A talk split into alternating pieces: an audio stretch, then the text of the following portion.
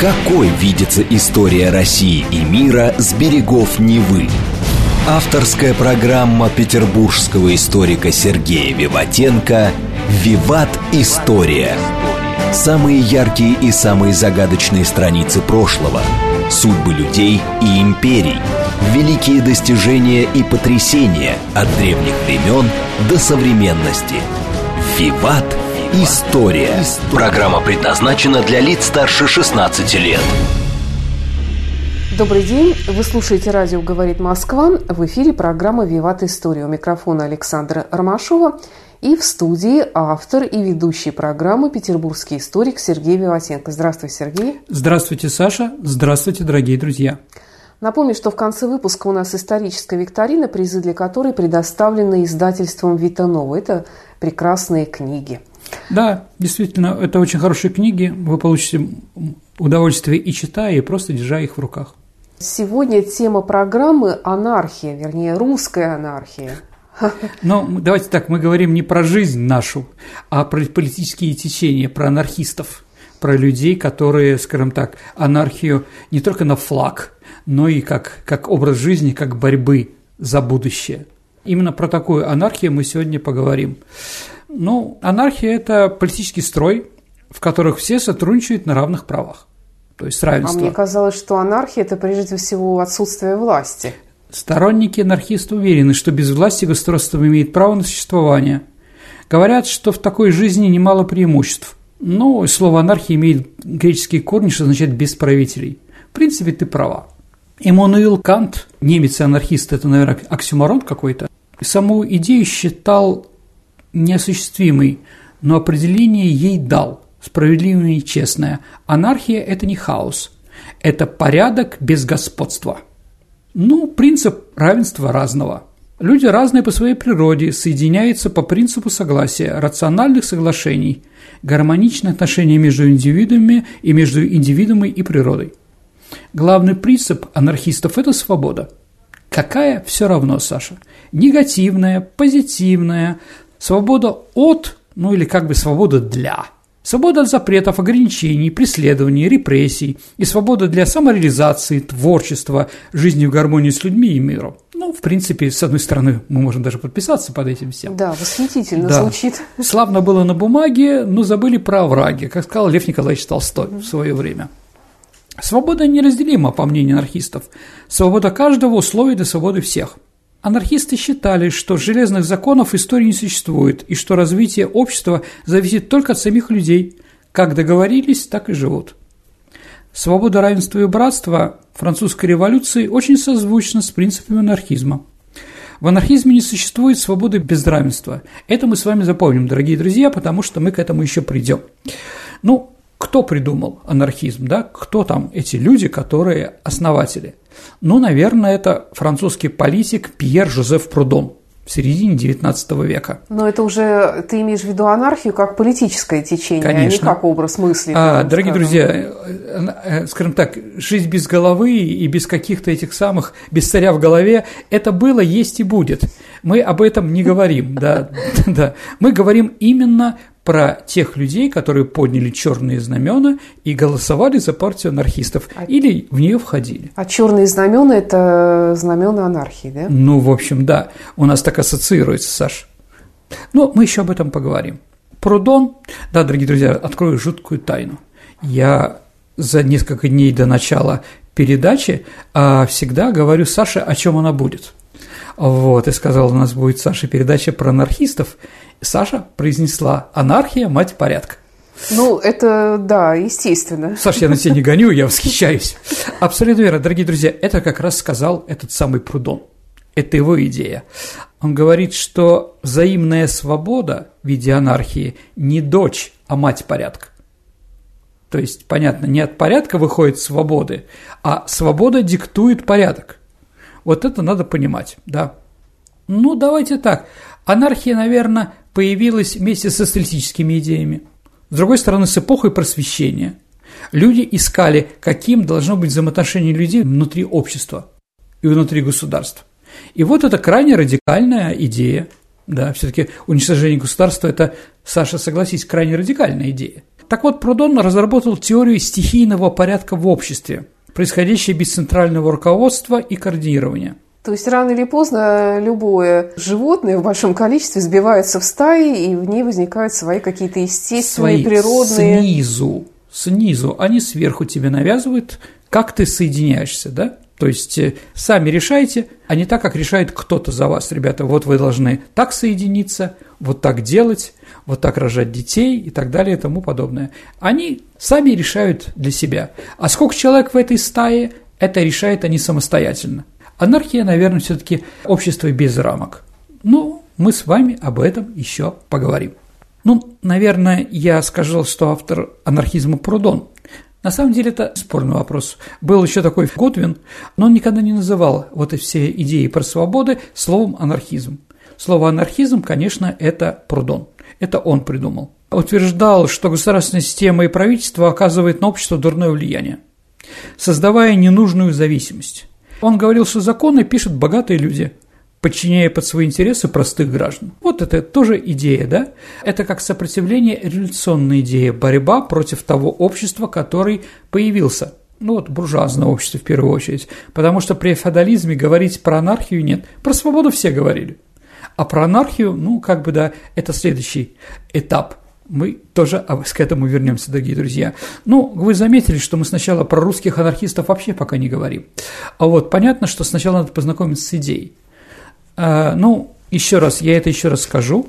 А, я утверждаю, что, конечно, идея анархии – это чисто русская идея. Хотя многие в Европе и в Латинской Америке или в США она была популярна как-то, но все равно именно попав на русскую почву, она расцвела – различными цветами зла или какими-то другими.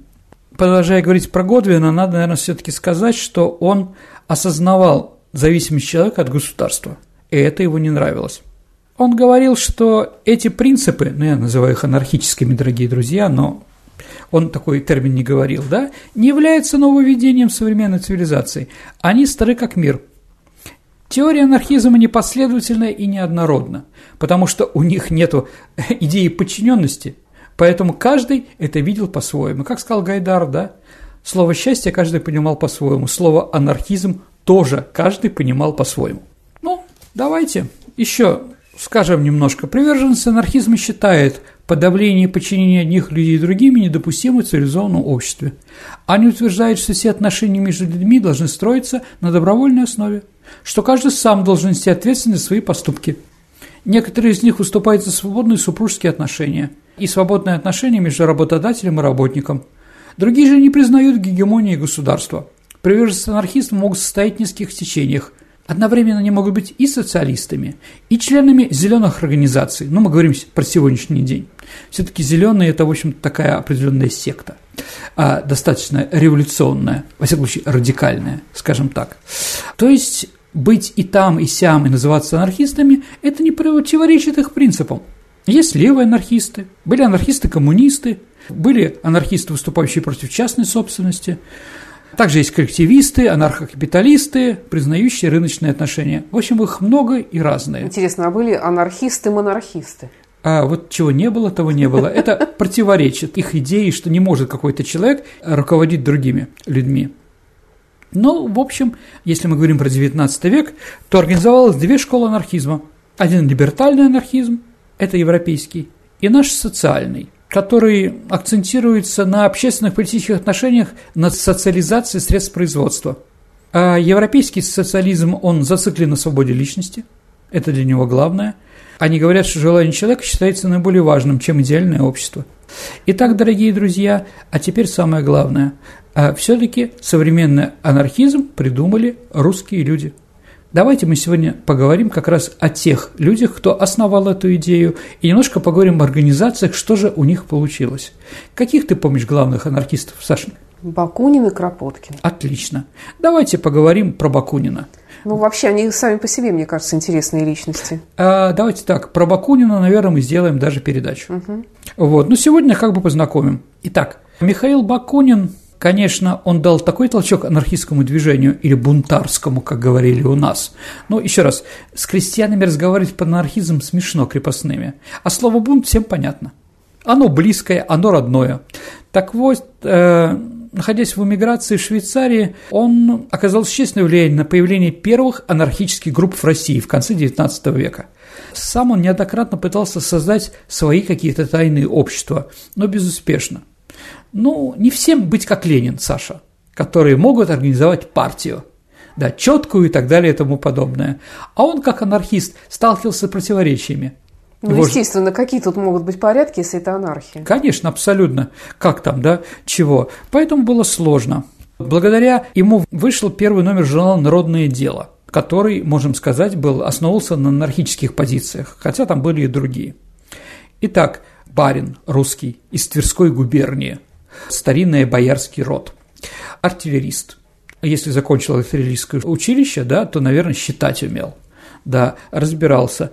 Потом ему все это надоело подчиняться, а в армии строго подчинениями, уехал в Европу и в 1949 году поддержал революции, которые там были. Он даже не просто поддержал, а возглавил, например, революцию в Дрездене. Дрезден – столица Саксонии. Чем нам знаменит Дрезден – столица Саксонии? Ну, кроме как картины галереи. Умница. И какая там главная картина, Сашенька? Какая? Сикстинская Мадонна Рафаэля. Так вот, когда они построили баррикады, и к ним подходят с акции прусаки, воины, солдаты, да, которые сейчас их должны при помощи пушек расстрелять. Пушек у революционеров, конечно, не было. Что делает Бакунин? Что было понятно, вытаскивает сексинскую Мадонну, ставит на баррикаду и говорит, ну, а теперь стрельните по нам. Конечно, не стрельнули, да, войска прекратили стрельбу. Угу. Но просто понять о человеке, о его взглядах, да. Весь мир насилием мы разрушим до основания, а затем мы наш, новый построим. Что останется, конечно.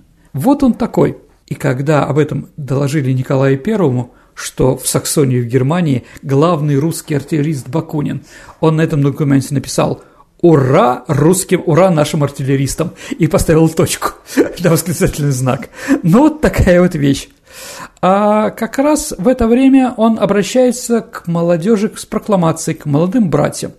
Он в ней провозглашает «Ступайте в народ, там ваше поприще, ваша жизнь, ваша наука. Не хлопочите о науке, во имя которой хотели бы вас связать и обессилить. Эта наука должна погибнуть вместе с миром. Наука же новая и живая, несомненно, народится потом, после народной победы, освобожденной жизни народа. То есть вот эта идея хождения в народ, с одной стороны, а с другой стороны, до основания, а затем, вот у него все время звучало. Так вот, как он видел анархизм, да, в виде народного бунта?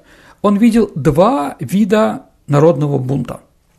Бунт мирного сельского населения, что понятно, восстание крестьян, и второй – разбойничий бунт.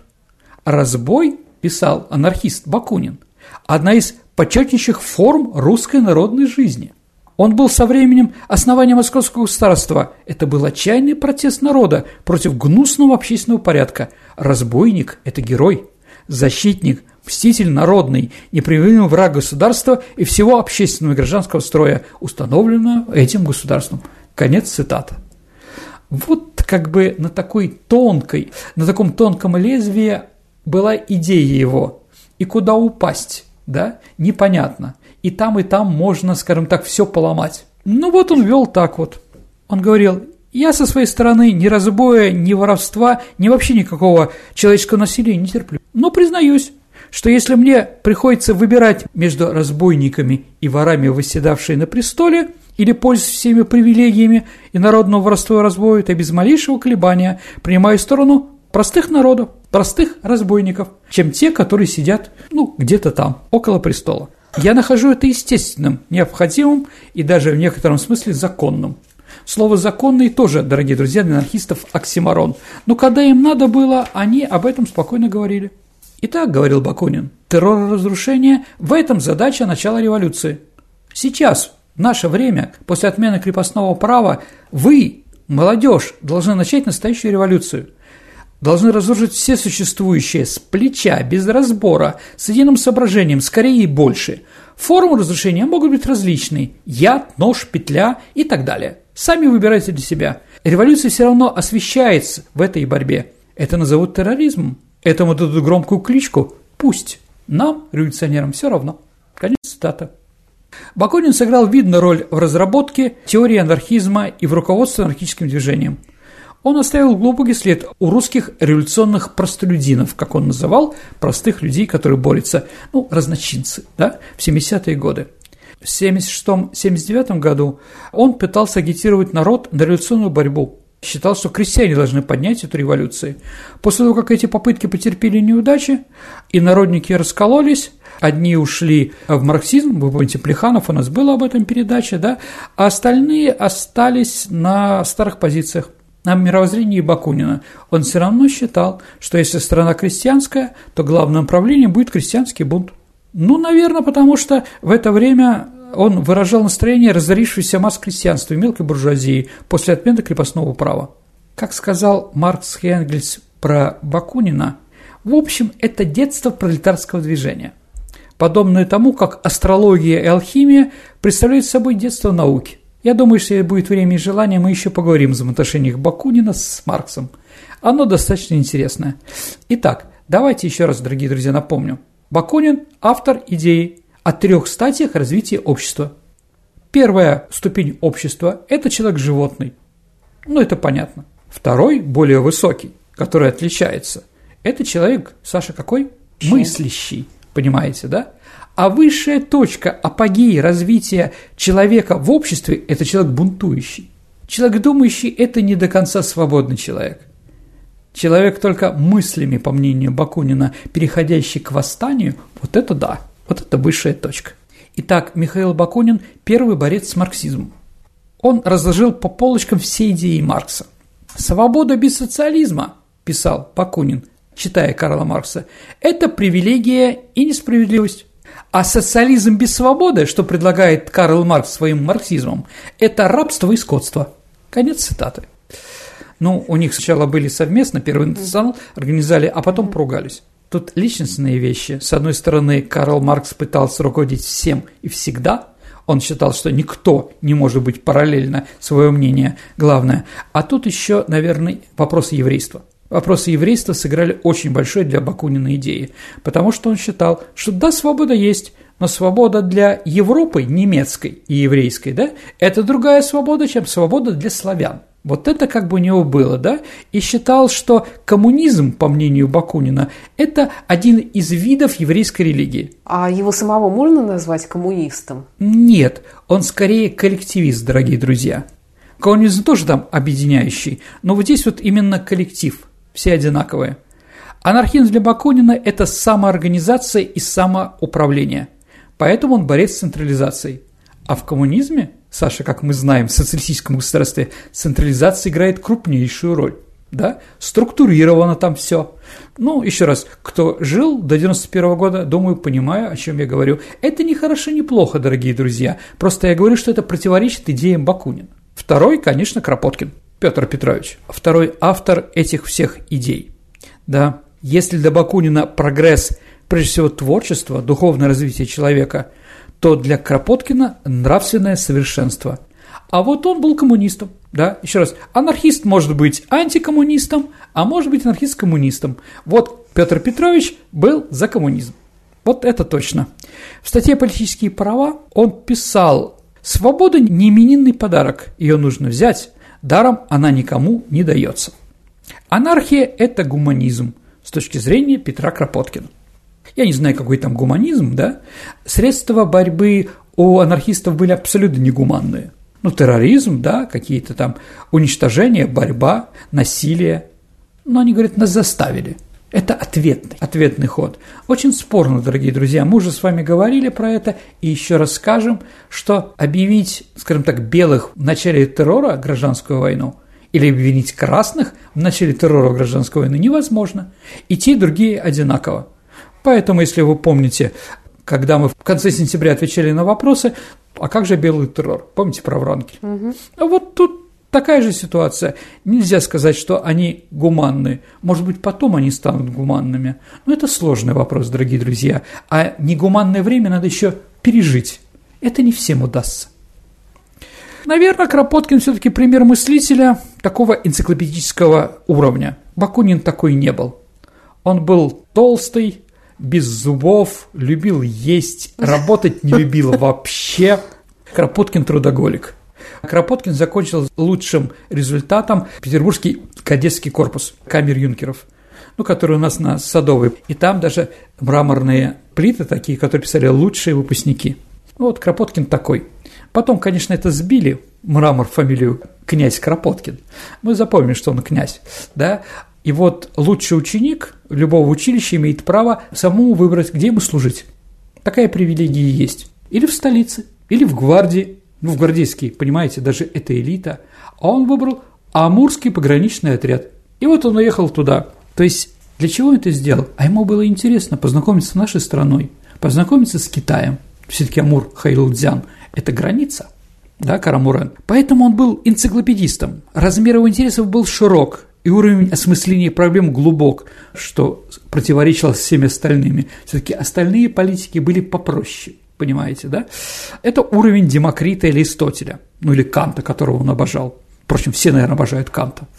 Короче говоря, Кропоткин был одного с ними поле ягодом. Он не только знаменитый анархист, он был выдающимся ученым, географом, специалистом по ледниковому периоду, и он автор такого словосочетания, как «вечная мерзлота» его словосочетание, да. Ну, еще раз, будучи в Сибири, он, наверное, с этим познакомился. То есть, очень интересный человек.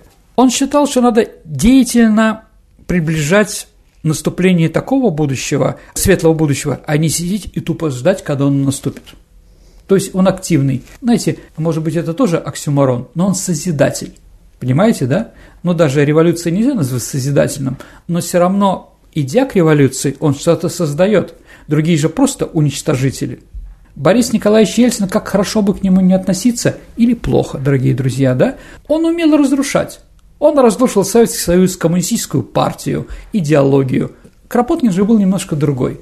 Поэтому, в принципе, его уважали все. И левые, и правые, и большевики, но об этом еще поговорим. Он говорил, что люди творят сами историю. Поэтому он призывал активно участвовать в революционной борьбе. «Надо делать все», – говорил Кропоткин, чтобы помаленьку, но приближать счастье человечества. Такой деятельный гуманизм и оптимизм – это отличительные черты кропоткинского анархизма. В 1973 году Кропоткин был арестован, заключен в тюрьму, потом бежал. За что? За свои взгляды? Конечно, абсолютно. Его арестовали там. Но он же был теоретик. А, еще раз, у нас длинный язык, да, не только до Киева доводит, ну, до Цугундера тоже. А вот он бежал как раз по Амуру, и на лодке он должен был в Китай приплыть. И вот он идет по течению, и как он реагирует, где засада, где нет. Если собаки начинают лаять, это значит, он приближается к какой-то деревне, к какому-то заставе, поэтому отплывал далеко. Ну, в общем, он, в конце концов, оказался в Швейцарии. А вот, так он же был в Китае. Ну, мир круглый. И оттуда можно попасть в Англию, Швейцарию и так далее и тому подобное.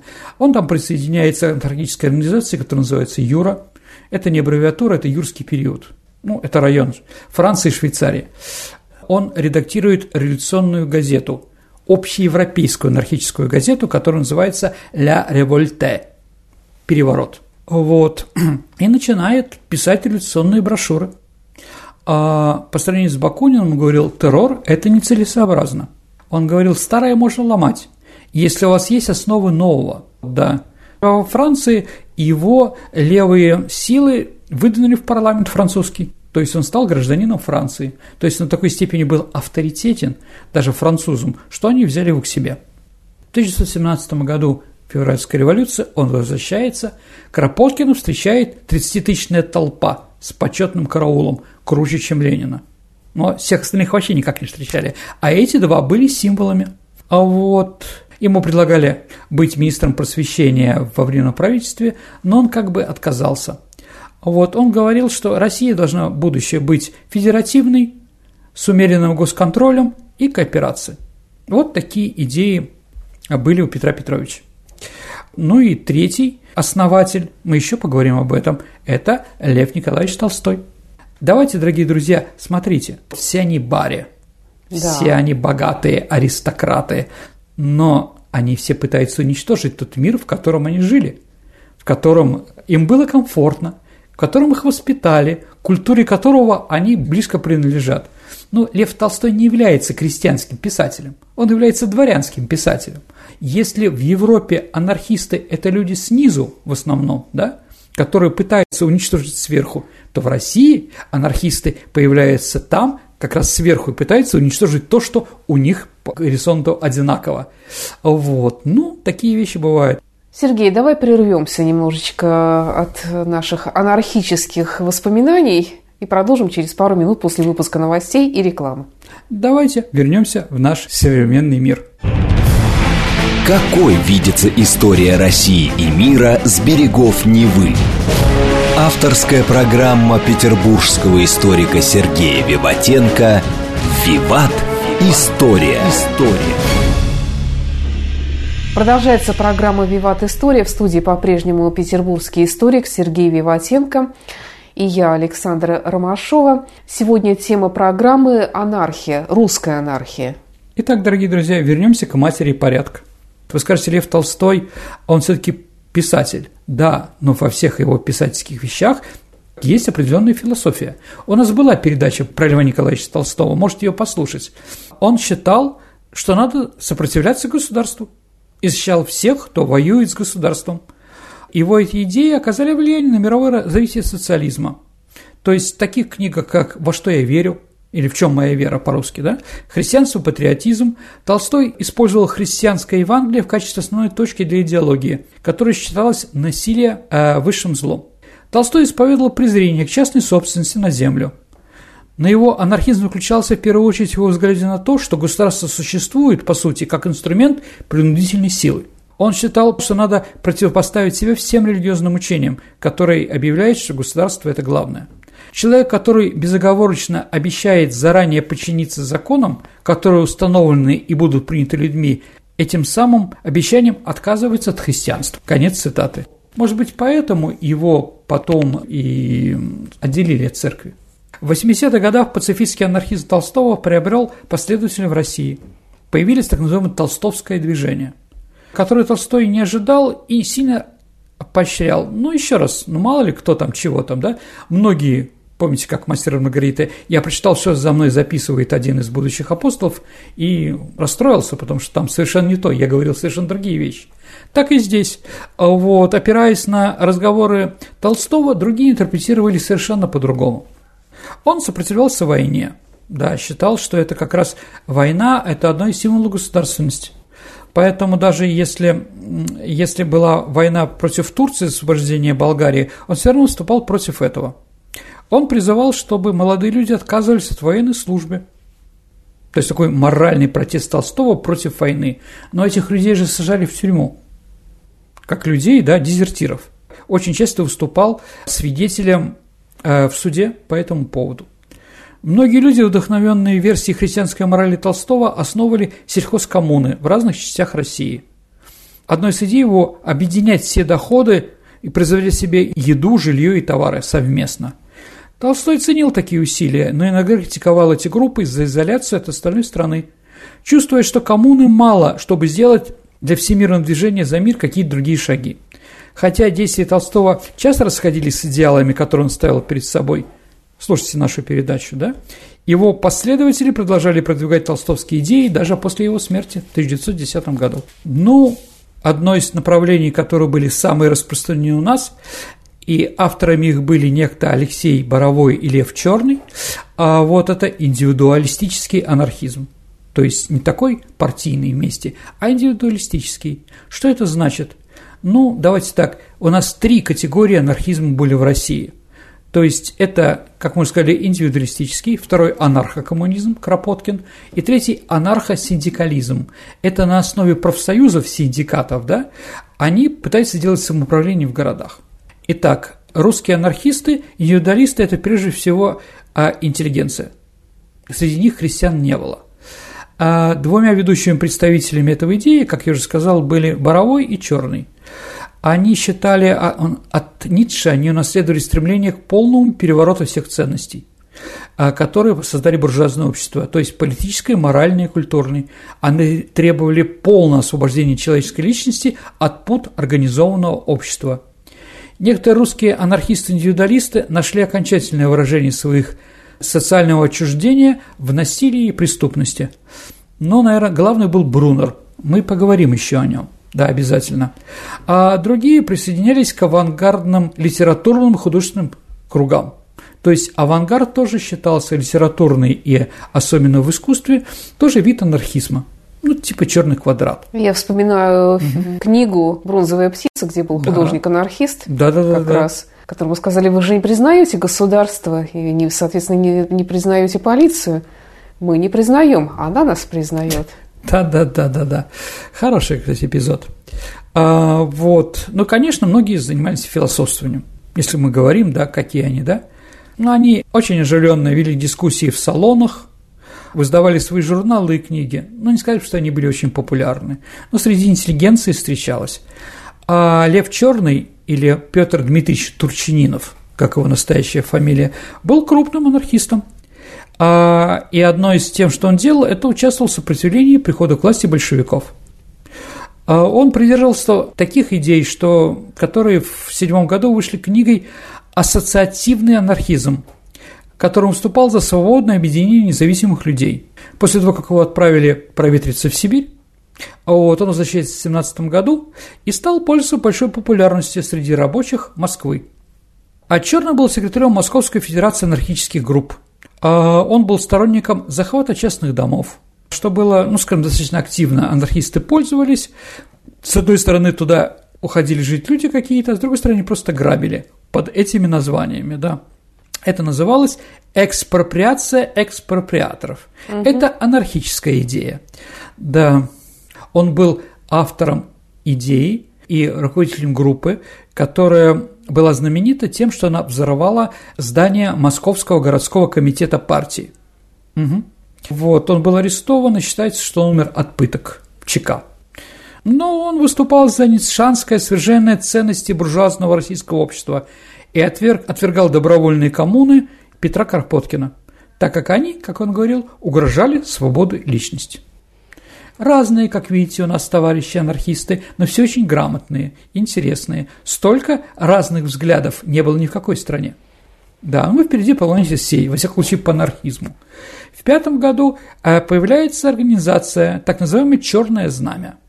Первые анархические группы, которые привлекли значительное число рабочих и крестьян, это была эта группа, основанная в Белостоке в 1903 году. Белосток сейчас в Польше, но тогда была Российской империей. В основном это была организация бедных евреев из рабочего класса. Это была черта оседлости. А вот Черное знамя предприняло свою первую атаку в 1904 году, когда Nissan Farber, э, один из членов группы, зарезал э, промышленника в еврейский день искупления. То есть они считали богатых евреев штрейбрехерами, и поэтому требовали с ними борьбы. И вот началось вот такие вещи. Через некоторое время под руководством этого самого Брунера, который тоже белостокский, черное знамя, левые эсеры и сионисты собрались в лесу, что пришли, что делать дальше. В конце митинга крики «Да здравствует социальная революция! Да здравствует анархия!» привлекли полицию на тайное собрание. Последовало насилие, которое многие революционеры были арестованы или ранены. В отместку была брошена самодельная бомба в полицейский участок, убив и ранив достаточно много – а вот, ну, евреи-анархисты стали быстро мучениками революционеров-анархистов. И когда в Санкт-Петербурге разразилось кровавое воскресенье, его действиям стали подражать остальные части черных знамений. Первой целью было получение оружия. Ими были совершены рейды в политические участки, оружейные магазины, арсеналы. Ну, конечно, они грабили. А вот, да, были созданы лаборатории по производству бомб – и деньги, полученные от экспроприации, потому что они первые, кто брали долю нашу меньшую с предпринимателей. Помните, как ларьки в свое время у нас обносили определенные в 90-е годы организации, брали свой какой-то налог, да? И вот на эти деньги, которые они полностью подчинили себе Белосток, и все люди, которые что-то зарабатывали, они брали с них налог. Если нет, их убивали. И вот на эти деньги а, Вене произошла закупка оружия. Белосток превратился в зону боевых действий. Практически каждый день подвергались нападению анархистов полиция. Вскоре под их влиянием другие пришли. Екатеринослав, Одесса, Варшава, Баку, а вот, где начались применение оружия и напряженные перестрелки. Еще раз, это идеи были анархистов. Динамитные шашки бросали в фабрики и особняки фабрикантов. Они предлагали рабочим самостоятельно руководить фабрикой, гнать оттуда хозяев. Но это нашло отклик, конечно. Поэтому, если мы говорим про западную часть Российской империи, то там играли большую роль анархисты именно в революции пятого года, ну, кроме националистов и так далее и тому подобное. Революция среди ценза оседлости достигла кровавого эпогея в декабре пятого года, когда в Варшаве были взорваны отель «Бристоль» и кафе «Лимон» в Одессе. А вот, еще раз, при том, что кафе «Либман» в Одессе и отель «Бристол» принадлежали еврейскому капиталу. Поэтому они в первую очередь боролись со своими братьями. Ну и они активно участвовали в декабрьском вооруженном восстании пятого года, который проходил на Красной Пресне. А вот даже в маленьких городах и деревнях создавались анархические боевые отряды. Но все повернулось после того, как Столыпин вел военно-полевые суды. То есть если раньше какие-то шансы на разглагольство были, то военно-полевые суды достаточно быстро, в течение двух-трех дней, расстреливали без суда и следствия всех. Поэтому к 1909 году большинство анархистов были уже мертвы, или вынуждены были эмигрировать, или сосланы сидели в кат- на каторге или в тюрьмах. Анархизм возрождается в России в 17 году. Ну, февраль 17 года – Итак, как я уже говорил, Петр Кропоткин вернулся после победы Февральской революции в Петроград, хотя он свернул свою деятельность, но он стал символом этой самой анархической борьбы. Можно охарактеризовать анархистов в это время как романтиков революции. Их стремление сдвинуть дело с мертвой точки стало очевидным в июльские дни 17 года. Помнишь расстрел 3 июльской демонстрации? Когда петроградские солдаты, моряки и рабочие подняли восстание, претендуя на власть советом. Хотя это мероприятие не было чисто анархистской, там же были большевики и другие, но анархисты сыграли главную роль в подстрекательстве жителей города к действиям. Именно анархисты во время демонстрации стали грабить богатые кварталы города.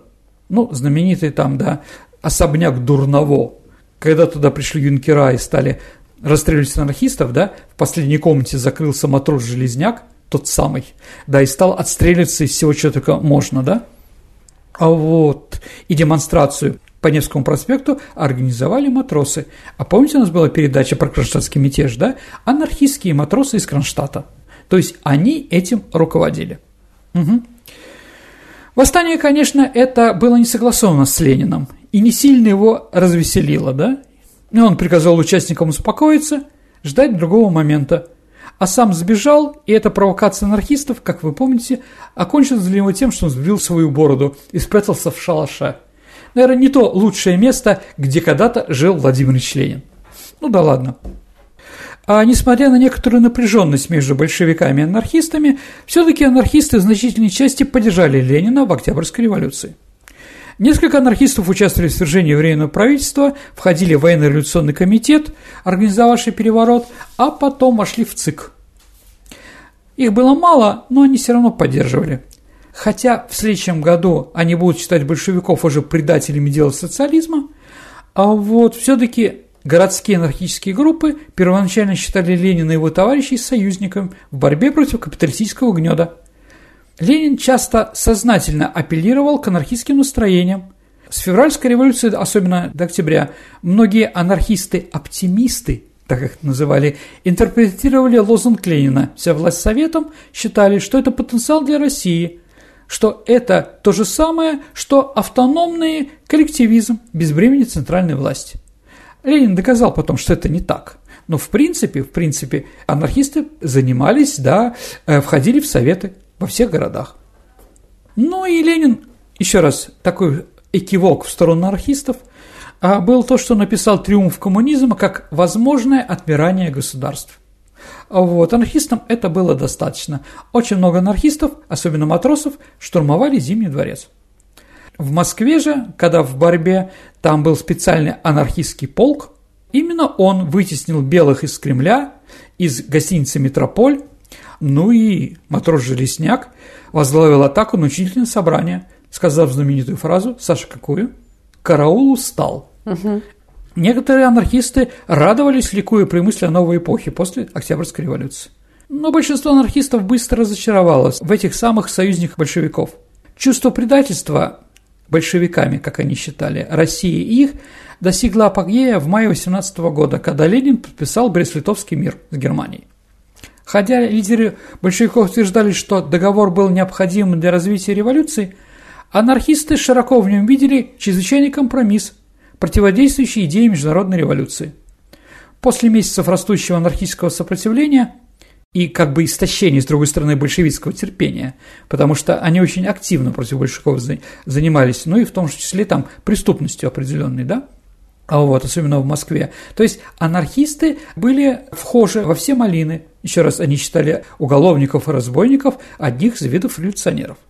Поэтому, да, ну там как известная там грабеж ризницы Кремля, знаменитый вот, да, там, он был сделан анархистскими лидерами а, и уголовниками из Саратова. То есть они объединились. И вот 12 апреля ЧК совершил налет на 26 анархических центров в Москве, а в том числе на Дом анархии – который был на Малой Дмитриевке. Там разгорелся ожесточенный бой, около 40 анархистов были убиты или ранены, а около 500 были заключены в тюрьму. Ну, также было убито больше 10 агентов ЧК и так далее.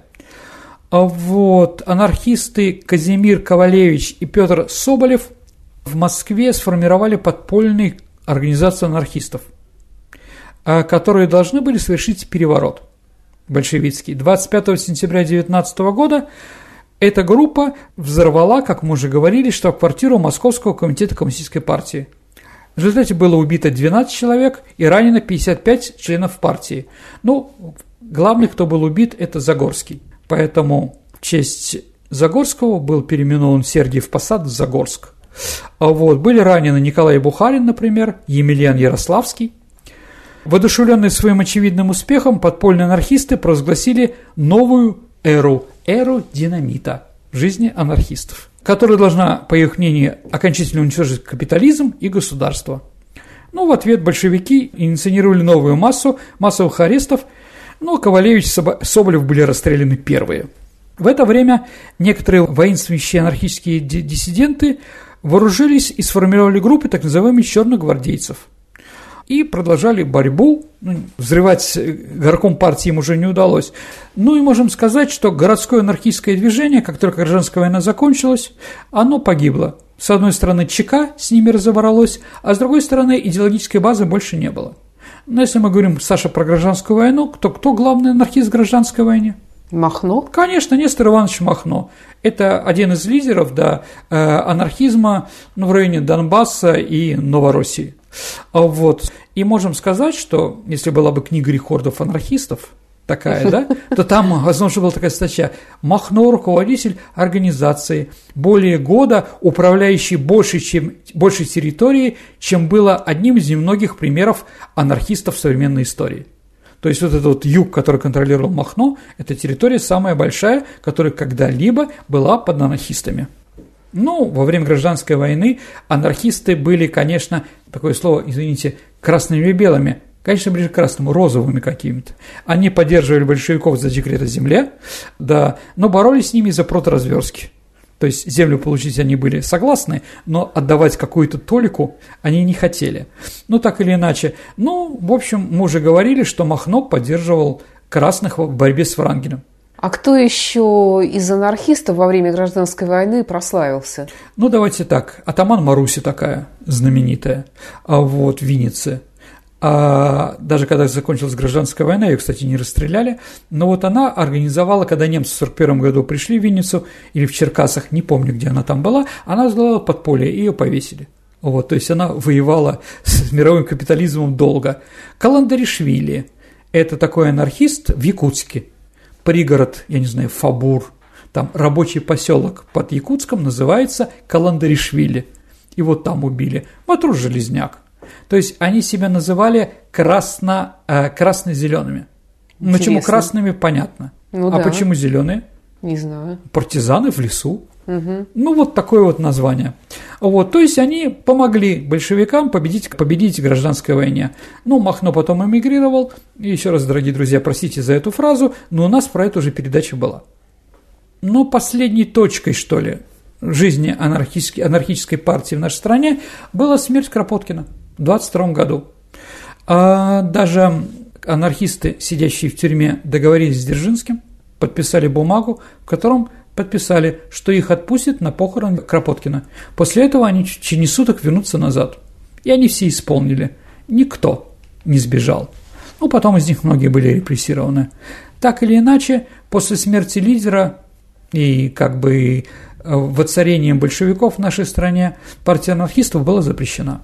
Ну, вот такая вот история анархистов, да. Мы не будем говорить, что сейчас происходит там, или какие-то вещи. Ну, да. Нет, меня вот интересуют все таки угу. основные. Ты можешь назвать, вот подытоживая э, несколько принципов, чем именно русский анархизм отличается от э, западноевропейского мирового? У нас более коллективный, у них индивидуальный. Для анархистов Европы, еще раз, разные там бывают, но для анархистов Европы, наверное, главное – это индивидуальная свобода. Ну, и сейчас они так выступают. 68 год в Париже, да, индивидуальная свобода играет свою роль. И анархистов очень много было во время гражданской войны в Испании. Она же коллективная. Лучше, чтобы быть свободным вместе, а не в одиночку. Вот, наверное, главная разница такая. Если в Европе популярно был анархосиндикализм, то есть рабочие профсоюзы, то у нас, если мы говорим Бакунина, крестьянский анархизм. Понятно, что крестьяне не были анархистами, но вот попытка что-то сделать в Малороссии или в Донбассе, да, это сыграло свою роль, Махно-то что-то пытался. В принципе, крестьяне, может быть, боялись, может быть, нет, может, это устраивало, но они нормально сотрудничали с анархистами, давали нужное количество продуктов, ну, опять-таки, нужно продукт голодному Петрограду или Москве, да, батька говорит, ребят, соберем. И вот крестьяне собирали продукты, отправляли их туда – то, что они общались, анархисты, с советской властью, с красными, с большевиками, да. Поэтому Махно был награжден орденом боевого красного знамени. То есть это не случайно так. Ну и Лев Черный там воевал, хотя он, конечно, плохо относился к большевикам, да, но он один из организаторов махновской идеологии. Потому что, ну, как мы уже говорили, махновцы, они были малограмотными людьми. Да, Махно что-то начитался на каторге. Его посадили за то, что они разграбили обоз с деньгами. Еще он был ребенком, юношей. И поэтому его приютили анархисты, его воспитали как Маугли. Но не более того, конечно, другие люди, там Лева Задов и другие, которые идеологию, они придумывали, а не сам батька Нестор Иванович. Поэтому, да, наверное, коллективизм – это главное в анархической такой ситуации. Ну, еще, дорогие друзья, я думаю, вам будет интересно, память о казни чехотских анархистов, которые бросили бомбу итальянцы, да, э, Второй интернационал установил Международный день пролетарской солидарности 1 мая. Ну вот, наверное, Саша, все, что хотел сказать про анархистов, во всяком случае, сегодня. Сергей, а лично ты какие-то из принципов анархических одобряешь? Ну, я думаю, что человек должен быть свободен. Но в первую очередь, наверное, внутренне свободен. А вот я считаю, что очень сильно я понимаю, как историк, что взаимоотношения местного самоуправления должно быть меньше от государства зависеть. Я был три раза депутатом местного самоуправления, и считаю, что мы спокойно могли сами какие-то вещи делать у нас. А нам разрешалось только сажать деревья, асфальтировать внутридворовые территории, заниматься военно-патриотическими делами и издавать газету. Ну, вроде все. Ну, правда же, наверное, мы не такие люди на местах, такие идиоты, да, что могут это сделать. Ну и понятно, это не устраивало ни район, ни прочее, которые хотели контролировать все деньги по разным причинам, угу. в том числе, наверное, и коррупционным, да. Поэтому вот так вот местное самоуправление в Петербурге не удалось. Ну, а теперь переходим к нашей постоянной рубрике, которую мы завершаем каждый выпуск программы. Это историческая викторина, в которой мы разыгрываем книги от издательства «Витанова». Сергей, какой у нас был последний выпуск программы? Последний раз программа, где мы задавали вопросы, это была программа про Османскую империю. Да. И вопрос был такой. А назовите народ, которому было запрещено селиться в Константинополе отдельных кварталах. И к тому же им разрешали турки ездить только на ослах. Эти люди, Саша, кто? Цыгане? Конечно, дорогие друзья, да, потому что, чтобы они не воровали лошадей, как считали турки, надо их заставить ездить только на ослах. Вот. Есть ли у нас правильные ответы, Саша? Да, первым прислал Максим Подберезин. Поздравляю, Максим, вы разбираетесь в цыганах и Османской империи. Ну а теперь новый вопрос. Ну, я думаю, он будет простой, наверное. Каким женским именем, дорогие друзья, называлось движение иркутских анархистов?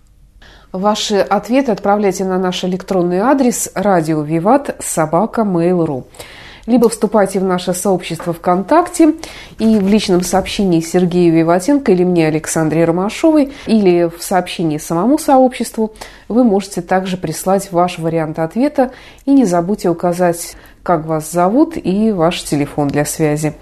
На сегодня все. Это была программа «Виват История». До встречи в эфире. До свидания, дорогие друзья. Берегите себя. До новых встреч в эфире.